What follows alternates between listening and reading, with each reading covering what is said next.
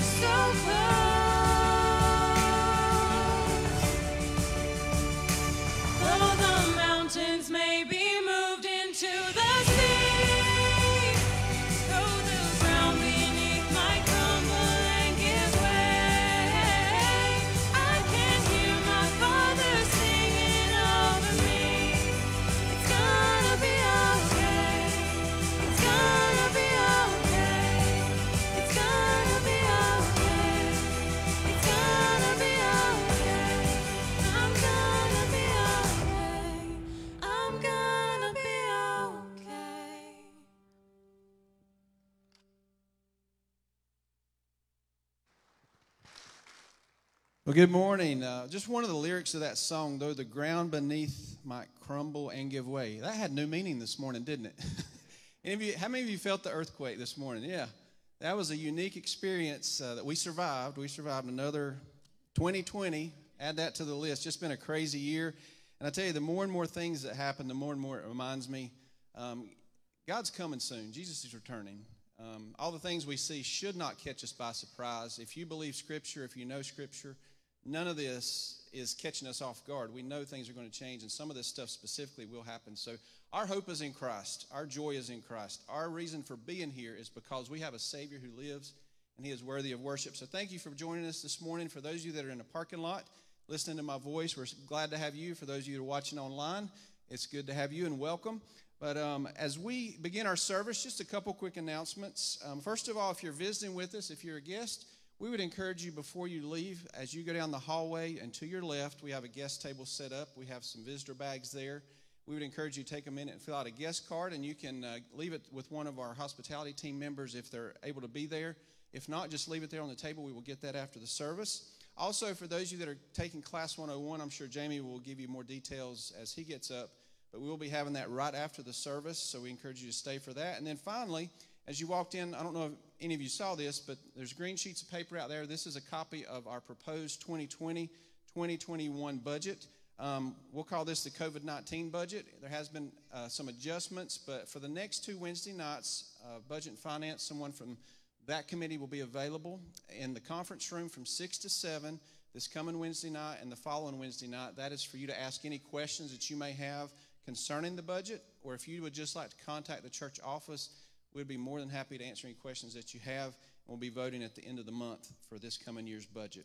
But right now, we're going to ask everyone to please stand, take a minute as we do each week now, not shake a hand, but hug and don't hug a neck unless you know them.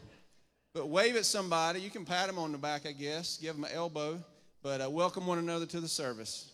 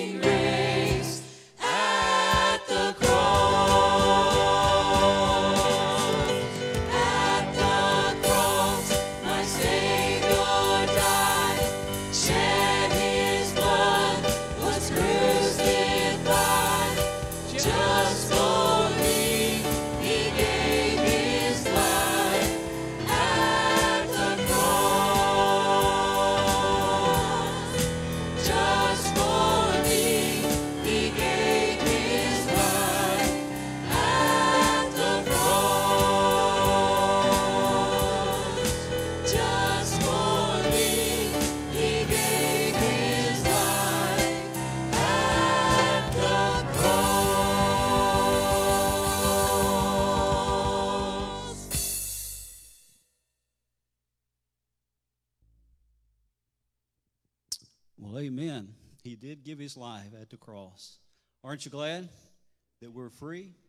Uh, I want to uh, remind us to pray this morning uh, for Leroy Lackey's family. His services was yesterday. And uh, pray for Evelyn, the, the, family, the kids. And let's lift them up in prayer this week. Uh, I want a, a quick announcement, real quick. We're doing the Kids Corner, it's in your bulletin. If you have kids K through 5, they can pick up a sheet of paper before they come in. Uh, the sermon uh, passage is on there. They, you, they can read that, you can read that, and then there's stuff for the kids to do while they're in here. But let me encourage you to be a part of that. We want to help your kids to be more grounded in the scriptures. So if you, if, if you would do that, that would help them to learn more about the Bible and things of the Lord. Again, thank you for being here this morning. We want to go to the Lord in prayer. As I was getting ready this morning, the house began to shake, and I thought of some of the end scriptures about the Lord's coming. Actually, it's about the sermon today.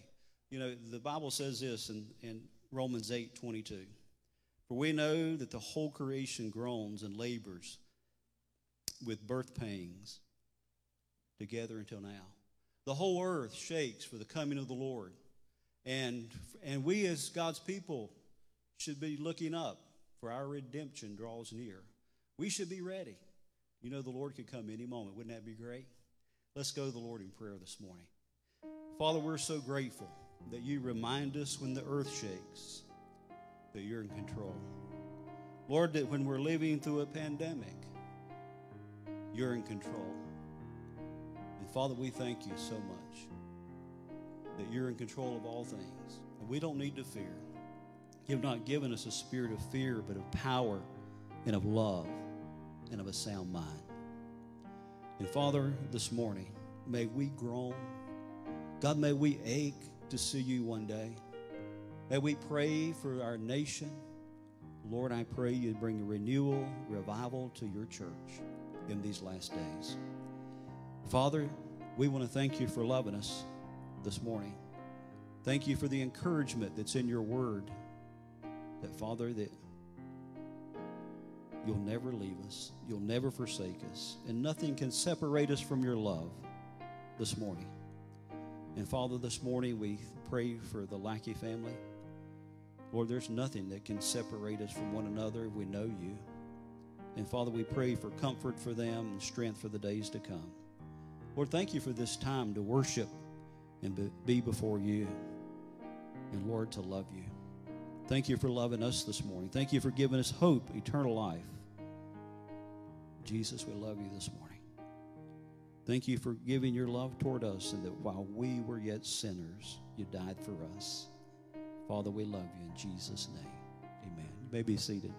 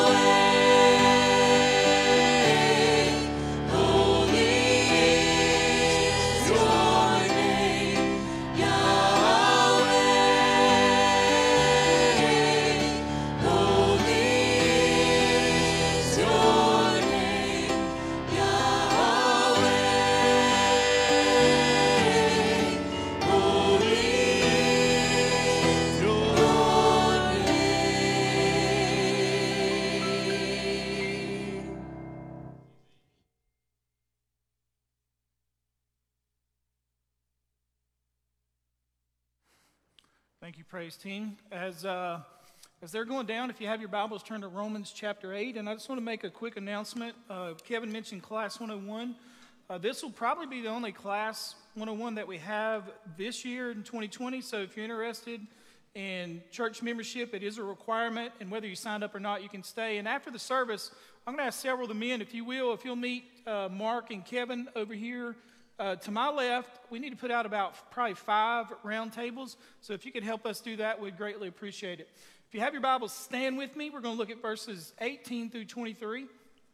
We've been going through uh, Romans chapter 8 for about, I don't know, six weeks. It's been called the greatest chapter in the Bible. And today we're going to talk about the hope of creation. Okay, notice what verse 18 says For I consider that the sufferings of this present time are not worthy to be compared with the glory. Notice the word glory. This is what this is talking about glorification. Peter mentions it in, in his epistle when he talks about our great salvation. He talks about election, sanctification, redemption. He talks about glorification. This is a theological term. This is something that's going to happen after we die and Jesus comes back. He says, We can, that these present sufferings cannot compare with the glory which shall be revealed. For the earnest expectation of the creation eagerly waits for the revealing of the sons of God. Right here, Paul says this this earth is on its tiptoes, waiting for the look at the word revealing. That's where we get the word revelation, apocalypse of the sons of God, which means what is that? The bride of Christ. Which means that the earth is waiting for the culmination of the end of time when Christ's bride will be revealed to live on this earth. It's an amazing thought, isn't it? Then he goes on to say this For the creation was subjected to futility not willingly. Why? Because Adam sinned. God told Adam, because you sinned, you're going to work and you're going to sweat. You're probably going to hate it. Ladies, you're going to have travail and childbirth. We're going to have thorns and thistles, kudzu, briars, things like that, which wasn't part of God's creation. You think God would want kudzu? I don't think He would. Cabbage? I don't think He would. But anyway, He said that it was subjected. It didn't. It didn't ask for it, but God made it. God cursed the earth, but because of Him who subjected it in hope, because the creation itself also will be delivered from the bondage of corruption into the glorious liberty of the children of God. He says, This earth, as beautiful as it is, is cursed. It is not God's original design. And the earth even groans for redemption. For we know that the whole creation groans and labors with birth pains together until now. Not only that, but we also, who have the first fruits of the Spirit, even we ourselves groan within ourselves, eagerly waiting for the, the adoption, the redemption of our body. You know what he's saying? Your body is not fit for eternity. Aren't you thankful? Aren't you thankful? And we're, so we're, point number one is this there's going to be a new earth. Point number two is this we're going to have new bodies. But point number three is in verse 24. We still have the same hope. Aren't you thankful? Father, we thank you, Lord, for your word. Father, we thank you, Lord, that this, this earth Lord, this, this time that we're living in, Lord, it is temporary and it cannot even compare to heaven, to glory, to the eternal state, Lord, that you've promised us all throughout the Old Testament, all throughout the New Testament. Father, we're so thankful. And Father, as you encourage the first century church because of all their sufferings, Lord, your people suffer today as well. And Lord, I'm so thankful. This is as bad as it will ever get for us. Better days are ahead because of Jesus' life, death, and resurrection. Thank you for redeeming us. Thank you for saving us. Thank you for the hope that we have of a new heaven and a new earth. And Father, we just pray that you would be glorified today throughout this service. In Jesus' name I pray. Amen. Thank you. You may be seated. Throughout this chapter, chapter 8, the apostle is comparing the present sufferings of the people of God with the glory that awaits hereafter. He says, You're suffering now, but glory is coming. And the, and the term glorification, here's a definition, is God's final removal of sin from the life of the saints, everyone who's saved, in the eternal state. It also means that you're going to have a glorified body, a glorified home, a glorified city, and a glorified earth. MacArthur put it this way if you study the scripture, you'll find that there are five great themes in scripture. One is the character of God, two is sin and disobedience and its consequence, three is the righteous law of God, obedience and blessing. Four is the need for a Savior who came and provided salvation. But the fifth great theme of Scripture is the coming future kingdom for which all groan, and the story would be utterly incomplete without that. That's what Paul's talking about. That is the great culmination. That is the great anticipation. That is the great fulfillment that God has laid out, and the story is not complete unless we understand the great truths of eschatology. Now, here Paul is looking at creation, and he's painting a picture that any Jew would recognize and understand. He's talking about this present age, and he's talking about another age to come, the glory age. Notice what Isaiah said 700 years before the birth of Christ. Notice verse 25, or chapter 25. He will swallow up death forever. And what, what Isaiah was saying, God was saying through Isaiah, is this there's coming a different time. There's coming a time of glorification. In that time, he'll swallow up death forever, and the Lord God will wipe away tears from all faces the rebuke of his people he'll take away from all the earth, for the Lord has spoken. Sounds like Revelation 21 4 to me, where John says there'll be no more crying, no more death, no more pain. And then in Isaiah 65, talking about the Messiah and what he's going to do in his coming kingdom, he says, For behold, I create new heavens and a new earth, and the former shall not be remembered or come to mind. This earth, you'll not remember it in eternity because what's coming is so much better. Isaiah 65 sounds a lot like Revelation 21 1. So the Old Testament prophets prophesied about a new heaven and a new earth. So the first point is this a new earth. When you think about it, this earth as we know it is cursed. Isaiah 24 6, Isaiah puts it this way Therefore, a curse devours the earth, and those who live in it are held guilty. The Lord lays the earth to waste. He devastates it. He distorts, distorts its surface. He scatters its inhabitants. The inhabitants of the earth are burned or cursed. Jeremiah said this about the curse that is on this planet in chapter 12. He said, How long is the land to mourn and the vegetation of the countryside to wither for the wickedness of those who dwell in it? See, the curse is on the earth and it's a punishment, it's God's punishment. Stephen Davey said, Nature's destiny is inseparably linked with man's. Because man sinned and fell into a cursed condition, so did man's domain. It is now this whole earth in bondage of corruption, like verse 21 says. So the earth is groaning for redemption, just like you groan to go to heaven at times. Notice what John said in Revelation 21 1 about a new heaven and a new earth. Notice what he says. And now I saw. Notice the word I saw. If you remember when we studied Revelation, that means something new's happening. Chapter 5, he says, I saw. Something happened in chronological order chapter 6, chapter 7, chapter 8, chapter 10, chapter 13, chapter 15, chapter 18, chapter 19, chapter 20, and then here in chapter 21, John said there's something new about to happen. Something new. Then I saw a new heaven talking about the universe and a new earth, recreated.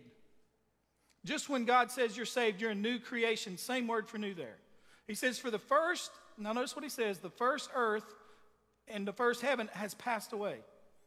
It is passed away. It is, it is gone forever.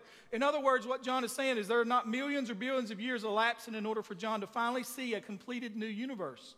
It's just like Genesis 1 1. It says, In the beginning, God created the heavens and the earth. He created it like that. To deny that is to deny Revelation 21. When uh, Christian scientists said God did not need billions of years to allow things to evolve on earth to point that they could sustain life the first time around. He will not need millions and billions of years to create a new heaven and new earth the second time around either. Now, how does the earth destroyed? 2 Peter 3 says this. Notice what Peter said, talking about how the earth is destroyed. Knowing this first, that scoffers or mockers will come in the last days, walking according to their own lust, and saying, Where is the promise of his coming? You hear that all the time, don't you? You believe in God? That word for scoffers or mockers means they're playing with you like they're playing with a little toy. And then what Peter says this think about it. Peter points to one interesting fact of history. In verses 5 and 6, which is not up there, notice what he says. He says, God destroyed the earth with a flood the first time. And one scholar put it this way God did interrupt the systems of natural law, and he did unleash the water stored under, around, and above the planet. He actually did literally drown mankind in judgment. The only ones who were saved were those in the ark.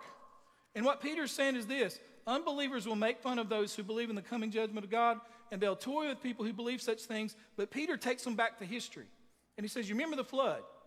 Then another scholar put it this way God now warns to the Apostle Peter, and he warns them this way Just as I disrupted the systems of the planet I created so that the world was flooded, there's another judgment coming in fire. Notice, but the heavens and the earth, which are now preserved by the same word, they're preserved by God's word, are reserved for fire until the day of judgment and perdition of ungodly men, which was testified and prophesied in the Old Testament over and over again. So think about this. I love how this, this scholar put it. In the same way, God allowed the canopy of water above to collapse and reserves of water beneath to erupt, drowning the earth and, earth's inhabitants. He has already built into planet Earth the fire which he will simply allow to erupt. Now, Peter says God's going to burn the place up in judgment. Fire is always a picture of judgment. And one geologist said the Earth's crust is 25 miles thick. Underneath it is literally fire. Geologists have long known the Earth's core, some 1,800 miles beneath our feet, is a dense, chemically doped ball of iron, roughly the size of Mars, and every bit is alien. Temperatures reach about 10,000 degrees Fahrenheit, as hot as the surface of the sun. That's what you're walking on.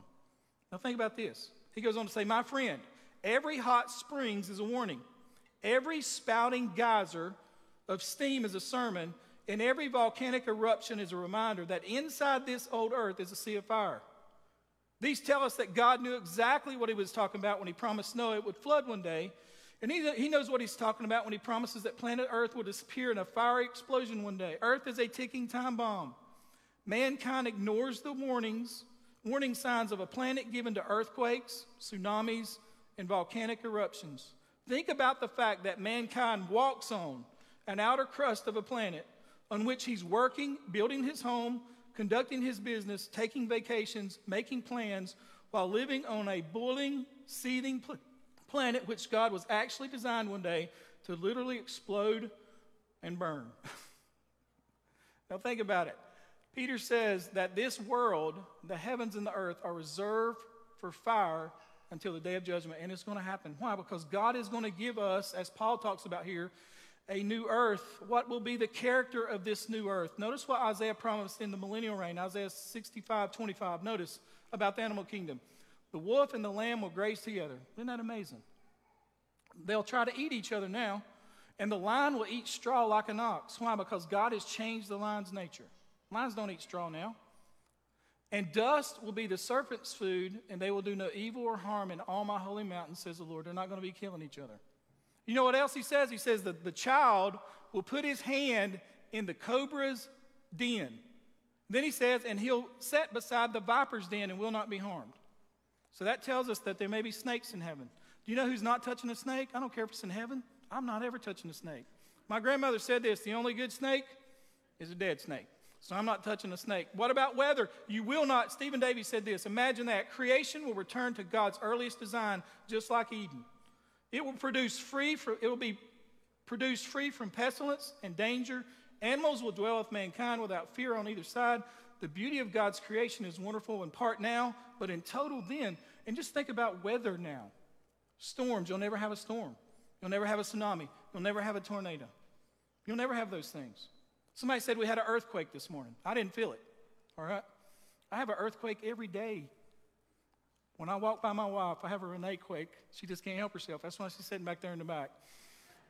Earthquakes, listen, you will not have those things, okay? Because God is going to make an earth that is brand new. And it's going to be like Eden. Where, where David was, it was it's glorified. And what Paul tells us is this. He says this that the earth right now is groaning and eagerly waits for that day. Okay?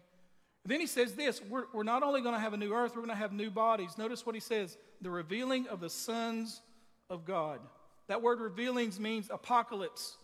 What it means is creation is longing for that future time when Christ returns to earth, when the glory of his bride is revealed to the universe. Creation is eagerly awaiting this revelation.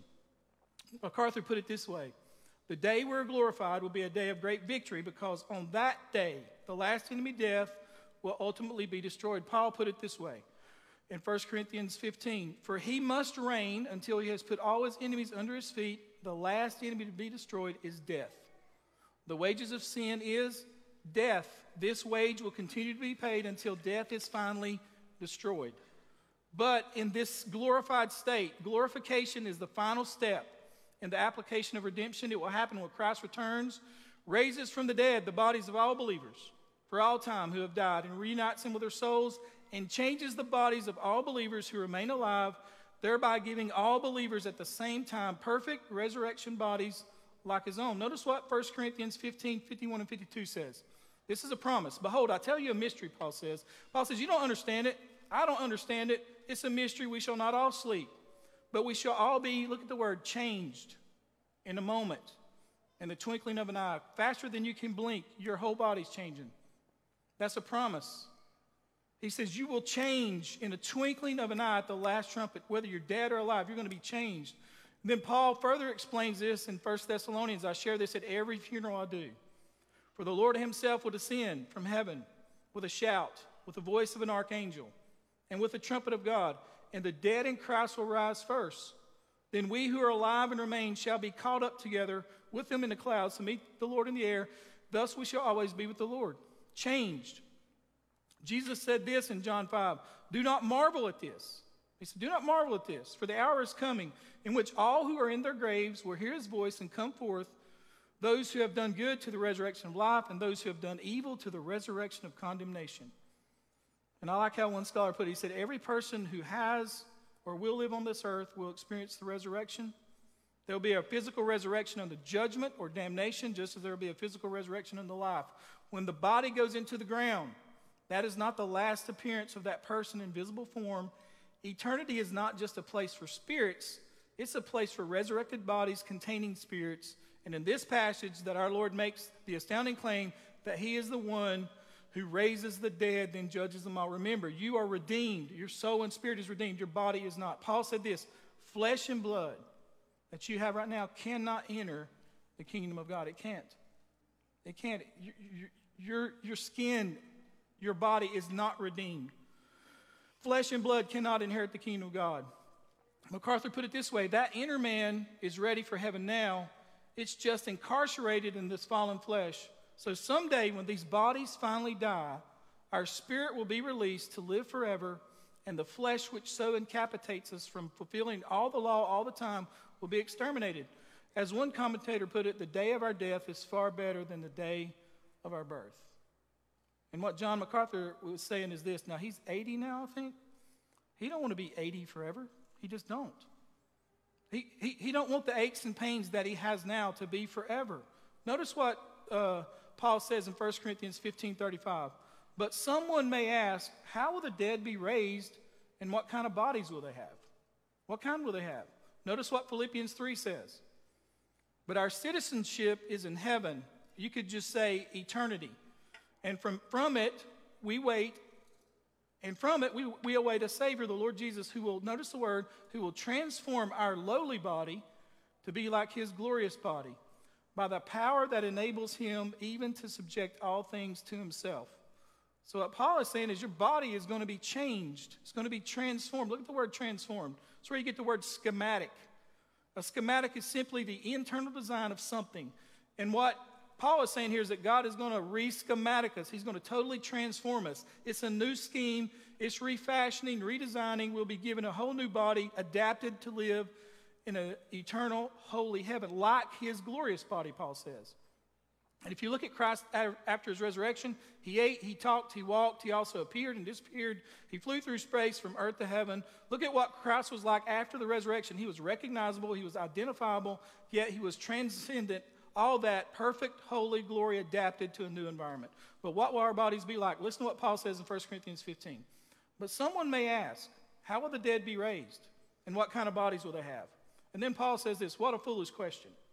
He says, when you put a seed into the ground, it does not grow into a plant unless it dies first. And what you put in the ground is not the plant that will grow, but only a bare seed of wheat or whatever you are planting. Then God gives it the new body He wants to have. A different plant grows from each different kind of seed. And then in verse uh, 42, which to be on the screen, he said, it's, It is the same way with the resurrection of the dead. Our earthly bodies are planted in the ground when we die, but they will be raised to live forever. And then notice how he describes it.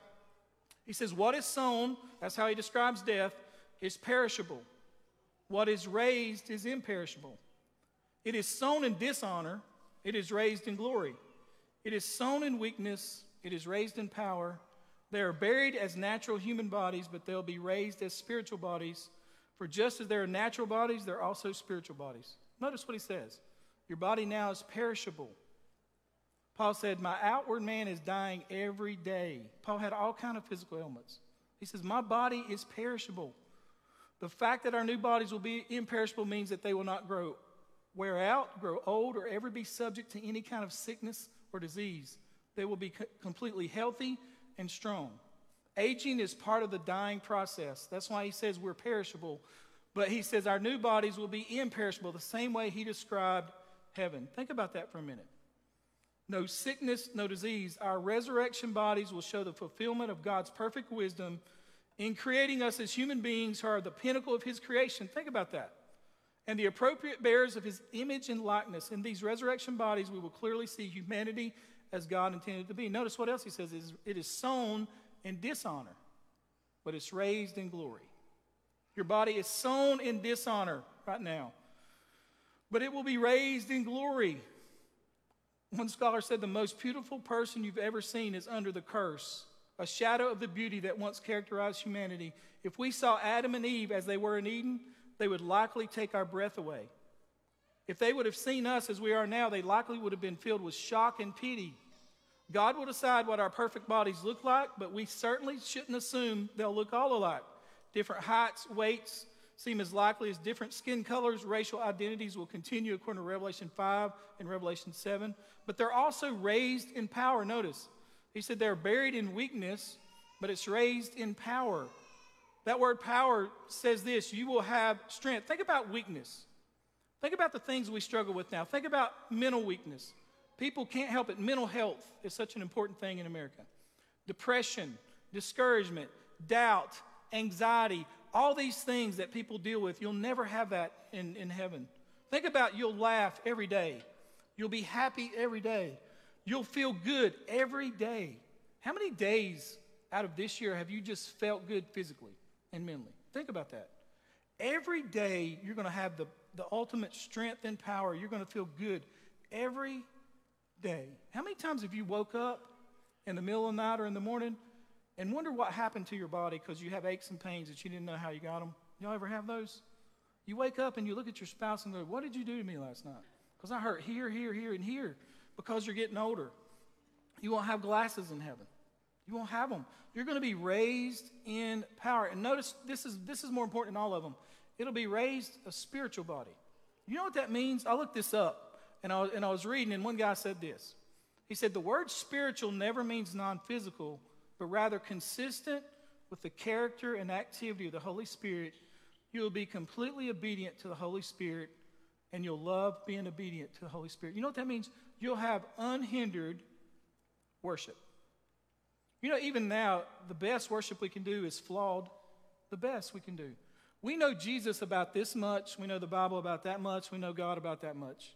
But think about then raised a spiritual body where you'll know everything about Him, the great love that God has for you. You'll, you'll know the deep truths of Scripture. You'll know all those things. Your, your absolute spiritual body will, will fit you for unhindered worship for eternity. All your work will be worship.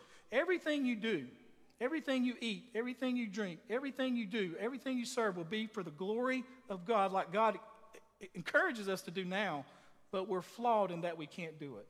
So I say this as we're about to close better days are coming. Verse 18 of Romans 8 says this For I consider that the sufferings of this present time are not worth comparing to the glory that is to be revealed for us.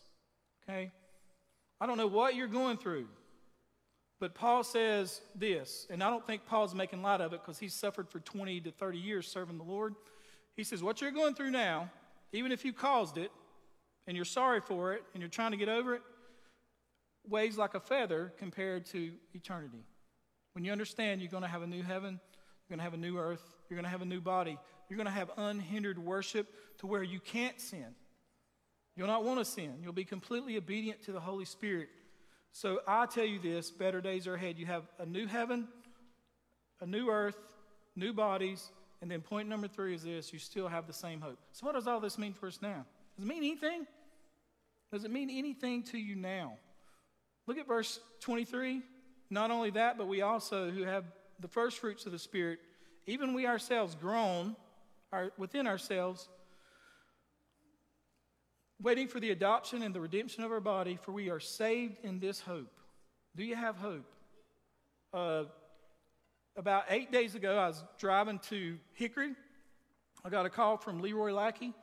He said, Preacher, can you come see me? I said, Yeah, I'm in Hickory. I'll turn around. I'll come visit with you. Okay? And when Leroy called, I just knew that he really wanted to talk because he, he don't ask you to come visit a lot. So I, I, went there, especially with COVID and everything. And I said, Leroy, how you doing? I said, look like you lost weight. And I think he said he lost like 40 pounds. He said, Matt, preacher, I've lost 40 some pounds. He said, doctor told me I had three months to live. All right? He's 87. I said, he says, I just need to get the assurance of my salvation. I said, Leroy, you remember about 10 years ago when you came to my office?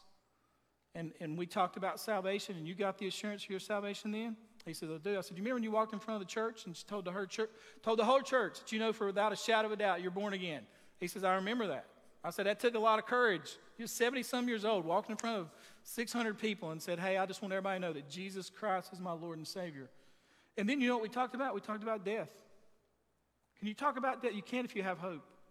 And I said, Leroy, it's like, it's like going from through one room into another room. You leave one dilapidated room and you go into this splendor because Jesus is there. I said, Now, how does that make you feel? I said, I said, Leroy, the Bible says the righteous has hope in his death. The righteous. To live is Christ, to die is gain. And I said, Leroy, I don't know. You may have three months, you may have three years. I said, We both may have three minutes. And he says, You know what I do know? There's one God and one Savior, and that's Jesus Christ. And I said, Amen. And then it was like five days later, Mark calls me and said, Leroy just passed away. Listen, there's a new heaven coming, new bodies, but do you have hope now? Does it make a difference to you now? Is what I'm sharing real or not? Is the Bible true? If it is, you of all people have hope. That's why Paul says to the church at Rome, who was suffering greatly for their faith, we are saved in this hope. We have hope. And if you're here today and you've never placed your faith and trust in Jesus, I would encourage you, like Leroy Lackey did, to acknowledge that Jesus Christ is your only hope. Your only hope. There's no second Savior, there's no tears. It's Jesus or nobody else. And have you ever placed all your faith and trust in Jesus alone for your salvation? The Bible says that whosoever calls upon the name of the Lord will be saved. Whosoever means it doesn't matter your race, what part of the planet you're on, what you've done in your past, even if you caused it. Whosoever in faith calls upon Jesus Christ alone for salvation will be saved. Let's pray together. Father, as we come to you in prayer, we thank you, Lord, for the hope that we have. Father, I thank you for the glorified state, the eternal state that we'll live in. But Lord, we're living here now. We're living on this planet now. And Jesus, you told us in this world you'll have tribulation. It rains on the just and the unjust. And Lord, I don't know what anybody's going through in this church this morning, But Lord, I know that you're the answer for everything they're facing. And Father, I pray that, Lord, they would leave here with hope. Lord, not just for uh, an eternal state, but Father, for today. Your grace is sufficient. You're our refuge and strength. You'll never leave us nor forsake us. And Lord, once again, you're the answer for everything we face. So, Father, we thank you and we praise you as best we can. And we want to tell you that we love you, Jesus, for loving us. And it's in Christ's name I pray. And all of God's people said together, Amen and amen.